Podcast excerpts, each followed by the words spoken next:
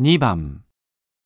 教室で男の人と女の人が一緒にインターネットで入試について調べています。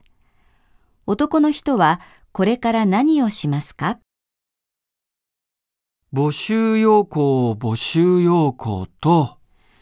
うーんと、死亡理由書の入手方法は、えー、ダウンロードと郵送と直接窓口だって。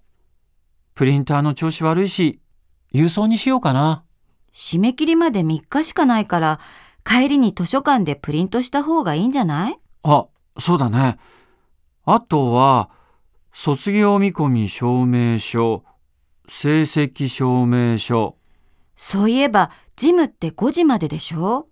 証明書って申請指定できるまで何日かかる？機械の方ならすぐ。じゃあ明日でいいか。受験料も明日でいいんだよね。うん。今日は死亡理由書を書くってことね。